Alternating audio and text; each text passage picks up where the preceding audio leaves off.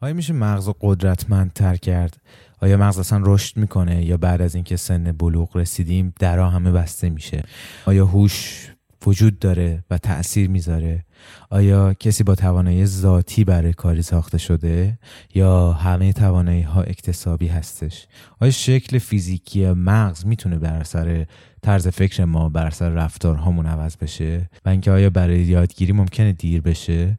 پاسخ علمی این سوالات بر حسب مقالات علمی جدید و بدون هیچ کلیش و تکراری در قسمت پنجم این برنامه.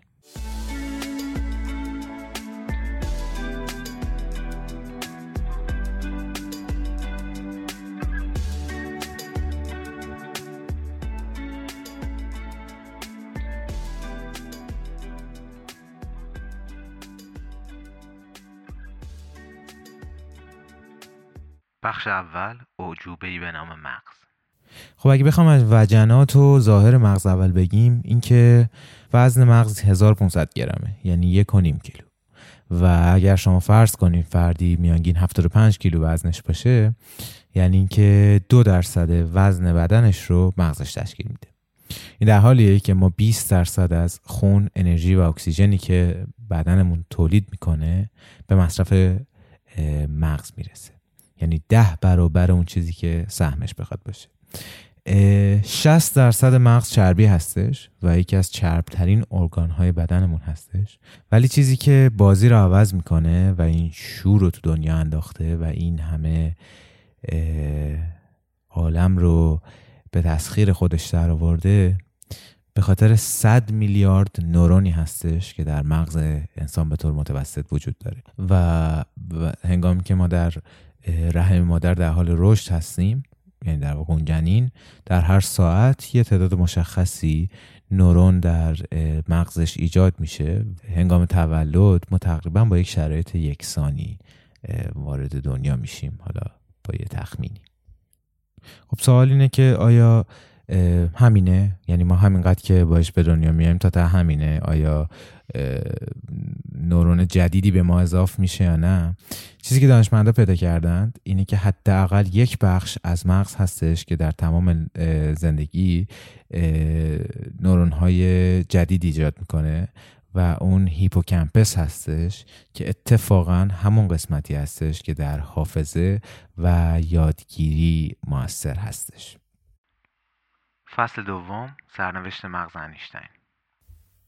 داستان مغز انشتین رو نمی‌دونم شنیدید یا نه ولی خب انشتین به عنوان یکی از ذهنهای برتر قرن بیستم به عنوان یک نخبه خیلی دوست داشتن بدونن تو سرش چی میگذره چه تفاوتی با مغز سایر انسان ها داره. به همین علت وقتی که ایشون در 18 اپریل 1955 فوت کرد دکتر هاروی که مسئول اتوپسی لب دانشگاه بود در واقع به اجازه شخصی مغز اینشتین رو از سرش خارج کرد و به آزمایشگاه خودش برد. نکته داشت این اتفاق که خب این کار بدون اجازه انیشتین یا خانوادهش انجام شد و خب این خیلی انتقادات زیادی علیه این کار داشت و راست هم بود. ولی خب بعدها پسر انیشتین گفتش که اگر این به خاطر علم بوده باشه اوکی و در واقع حالا قضیه گذشت. ولی آزمایش هایی که روی مغز ایشون انجام شد نتیجهش خیلی جالب بود. وزن مغز انیشتین 1230 گرم بود. یعنی از متوسط وزن مغز یک انسان مذکر کوچکتر بود. و خب این خیلی حیرت انگیز بود به خاطر اینکه همه فکر می‌کردن که ایشون مغز احتمالا خیلی بزرگتر و عجیب غریب تری داره. مغز اینشتین رو با مغز افراد مسن و افراد جوان 26 ساله در واقع مقایسه کردند. نتایج خیلی جالب بود. ارتباط بین اجزای مغز اینشتین از اون افراد جوان و پیر از همشون بیشتر بود. به این مفهوم که مسیرهای نورونی بیشتری در سرشون وجود داشت و مغزش از یک فرد 26 ساله هم جوانتر بود با اینکه سایز کمتری داشت. و در واقع تنها قسمتی از مغزش که از بقیه افراد بزرگتر بود hippocampus بود. جایی که گفتیم در طول زندگی ثابت شده که نورون تولید می‌کنه تغییر سایز میده و در واقع به فکر کردن فرد ربط داره. و در واقع کمترین نتیجه که ما می‌تونیم از این قضیه بگیریم اینه که انقدر انیشتین از ذهنش استفاده کرده بود انقدر فکر کرده بود که مسیرهای نورونی به شدت زیادی تو سرش ایجاد شده بود. و در واقع یه قسمت بزرگی از این نبوغی که ما از انیشتین سراغ داریم اکتسابی بود و در اثر تفکر بسیار زیاد این انسان در طول زندگیش رخ داده بود. یه نکته دیگه هم در انتها حالا ممکنه کم بی رب باشه راجع به انیشتین بگم ممکنه که بعضی نشنیده باشن. و اونم این بود که وقتی که ایشون در 17 اپریل یه روز قبل از فوتش در بیمارستان بستری شده بود بهشون گفتن که باید عمل بشی و ایشون نپذیرفت. و گفتش که من سهممو برای این دنیا انجام دادم و هیچ معنایی نداره. خیلی پوچه که بخوای زندگی رو به طور غیر واقعی به طور مصنوعی طولانی تر کنیم که در واقع این نشون دهنده آرامش ایشون هنگام رفتن از این دنیا بود. و اینکه چقدر نسبت به عملکرد خودش و نسبت به زندگیش مطمئن بود. و در واقع یه مهر تاییدی هستش به مسیر دانش و دانشمندها. فصل سوم. مغز بعد از بلوغ. خب چه کسی ذهن قوی تری داره؟ چه کسی می‌تونه بهتر فکر بکنه؟ با توجه به اون بحثی که راجع به مغز کردیم و با توجه به چیزی که دانشمندان پیدا کردند وجود مسیرهای نورانی داخل مغز می‌تونه به سرعت ببخشه به فکر کردن و در واقع کسی که باهوش هست این مسیرهای نورانیش خیلی زیاده در سرش و دیدیم که مثل آقای انیشتین. در واقع حالا باید یه مکانیزمی رو معرفی بکنیم به نام نوروپلاستیسیتی نوروپلاستیسیتی ایجاد مسیرهای نورونی جدید هستش در داخل مغز. یه مکانیزمی است که خود مغز انجام میده برای اینکه با شرایط جدید و اتفاقاتی که میافته وفق پیدا کنه و به فکر کردن فرد کمک بکنه. به چه مفهوم؟ شما فرض کنید خب یه نفر ضربه مغزی میشه تصادف می‌کنه و نیمه راست سرش آسیبی می‌بینه. یه سری از اون وظایفی که برگردن اون نیمه راست مغز هستش رو نمی‌تونه انجام بده. مغز میاد یه سری مسیرهای جدید بین نیمه چپ و راست ایجاد می‌کنه و اون نیمه سالم اون وظایفی که نیمه آسیب دیده نمی‌تونه انجام بده رو گردن می‌گیره. پس neuroplasticity یک مکانیزمی هست که مغز همواره انجام میده برای بهبود کارهایی که داره انجام میده برای سرعت بخشیدن به کارهایی که داره انجام میده.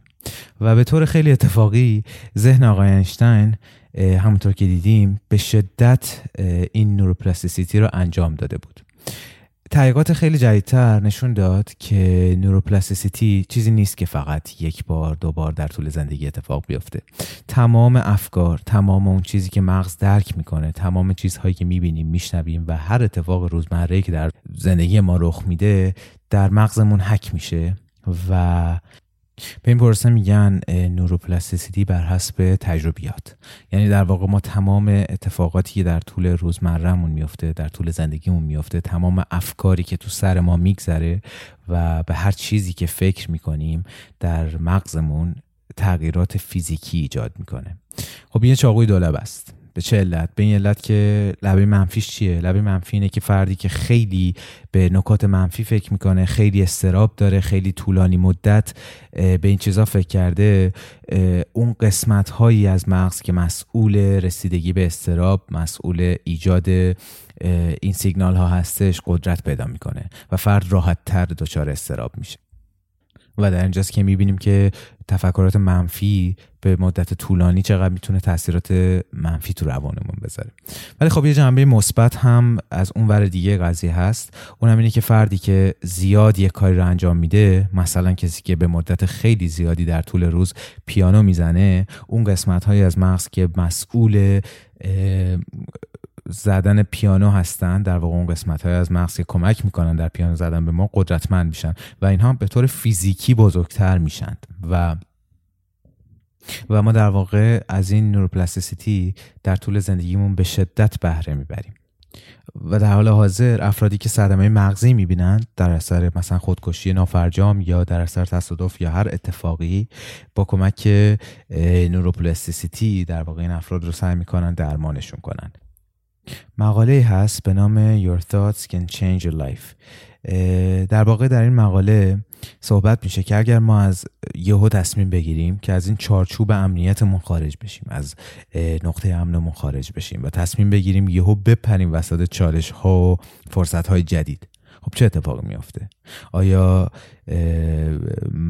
واکنش مغز به این اتفاق چی هستش؟ و در این مقاله صحبت میشه که مغز شما توانایی تغییر خودش رو تغییر ماده خاکستری رو برای این شرایط جدید برای تمام تحریکات جدیدی که براش پیش میاد رو داره. و در نهایت ماییم که انتخاب می‌کنیم که از نقطه امنمون خارج بشیم و ذهنمون رو رشد بدیم و درکمون رو بالا ببریم و در واقع هرچه در فهم تو آید آن بود مفهوم تو. خب ممکنه همه بگن که حالا این همه شقیقه رو به همه جا وصل کردی؟ تهش چی؟ منظور چی بود؟ ببینید این هم از مغز اینشتین تا نوروپلاسیسیتی اینا همه با هم که می‌خوایم بحث کنیم هدف یه چیز بود. اینکه اولا که دیر نیست هیچ وقت یعنی اینکه کسی نمی‌تونه فکر کنه چون من سنم بالاتر رفته نمی‌تونم مثل قبل درس بخونم. این اشتباهی بود که من خودم کردم و زمانی که برای بین فاصله ارشد و لیسانس یکم فاصله افتاد برام وقتی اومده بودم احساس می‌کردم که یه مقدار خنگ شدم و در واقع فکر کردم چون سنم بالا رفته مثلا حالا یه سال دو سال فاصله افتاده بین درس هم چه اتفاق افتاده. ولی هیچ چیزی نبود جز همون استفاده نکردن از مغز خب راههایی وجود داره شما می‌تونید ذهنتون رو توش نوروپلاستیسیتی رو شدت ببخشید. یعنی ذهن رو قوی تر کنید. و خب خیلی ممکنه تو یوتیوب ویدیوهای مختلفی هست در این رابطه. ولی یه مقدار دکون دستگاه هست بیشتر. صادقانه بخوام بگم شما همونطور که وقتی می‌خواین یه عضله خیلی خوبی داشته باشید در بدنتون که خیلی شکل گرفته و کار شده هستش باید تمرین های خیلی سنگین بکنید و بهش فشار بیارین. مغز هم همینه. در واقع شما باید به ذهنتون فشار بیارید تا بتونید ذهنتون رو رشد بدین. در واقع اون قسمتی که قابل تغییر هستش قسمت حافظه مغز. و در واقع اون قسمتی که با اعداد و ارقام درگیره. خب اون یه عده ممکنه اعداد ارقام رو دوست نداشته باشن می‌تونن حافظه رو درگیر کنن. به چه معنا؟ آقا حفظ کردن یادگیری ساز جدید یادگیری یک زبان جدید تمام اینها قسمت هایی از مغز که به در واقع حافظه ربط داره درگیر می‌کنه و نوروپلاستیسیتی رو در در ذهن ما شدت میده. خب داشتن یه ورزش ملایم در طول روز تغذیه مناسب اینا همه چیزهایی که به شدت لازم هستش. اما این نکته در مورد محصلین خب فردی که درس می‌خونه ذهنش در حال قوی تر شدن هستش. یعنی حالا شما برای دبیرستان برای کنکور یا دانشگاه. و هرچی بیشتر درس می‌خونه ذهن قوی تر میشه و در نتیجه راحت تر درس می‌خونه و همزمان نتیجه خوب هم می‌گیره. و این نتیجه خوب و اینکه درس خوندن برای فرد راحت تر شده چون ذهنش قوی تر شده به این منجر میشه که فرد علاقه مند میشه به درس خوندن و بیشتر و بیشتر درس می‌خونه و بیشتر و بیشتر از بقیه فاصله می‌گیره و ذهنش رو قوی تر می‌کنه. و این میشه که یک شاگرد اول می‌بینیم که مدت ها شاگرد اول میمونه و رتبه اول کنکور همیشه توی امتحان های دیگرش هم خوب هستش دانشگاه ادامه پیدا می‌کنه و خیلی وقتا ممکنه یه حادثه در زندگی اون فرد رخ بده و نتونه درس بخونه و می‌بینی یهو این روال میشکنه و فرد دور میشه و دور میشه و اصلا دیگه از این حالت های درس خوندن و ذهن و اینا خارج میشه. و خب عکس این هم صادق هستش. خیلی از کسانی که باور کردن که آقا من ذهنم در حد 20 درصد آخر کلاسه یا حتی من یک ذهن متوسط دارم. من همیشه وسط قضیه قرار می‌گیرم نرمال هستم. اونها هم براشون هیچ وقت دیر نیست. باید این این قل و زنجیر ذهن رو بشکنن که آقا من زاده شدم برای متوسط بودن. در واقع اینه که شما هر زمان که بخوای می‌تونی مکانیزم نوروپلاستیسیتی رو در ذهنت را بندازی و قدرت ببخشی و شدت ببخشی. و فقط این کار با فکر کردن با درس خوندن بیشتر و بیشتر اتفاق میافته. و در واقع می‌خوام بگم که اگر که شما درس می‌خونید به تضمین قطع که هر چی بیشتر درس بخونید نتیجهتون بهتر خواهد شد. اگر معتقدی من می‌خونم و هنوز نمره هم خوب نشده بدونید کافی نخوندید. شما نمی‌دونید که آقا آقای انیشتین چند ساعت در روزش رو فکر کرد به مدت چند سال که انیشتین شد. شما نمی‌دونی که مثلا فلان کسی که تو اون مبحثی که شما ضعیف هستین مسلطه چند ساعت اون بحث رو خونده. آقا میگه من مثلا این نرم افزار رو دارم کار می‌کنم و هرچی می‌خونم نمی‌تونم یاد نمی‌گیرم نمی‌تونم باش کار کنم. و با اینکه خیلی وقت می‌ذارم و خب هیچ وقت با خودش نمیگه که من چقدر مگر وقت می‌ذارم؟ مگه چه مدت تلاش کردم؟ یعنی چقدر لازم داشته این کار و من چقدر گذاشتم؟ شاید اون خیلیه تو ذهن خودم خیلیه. نکته اینجاست.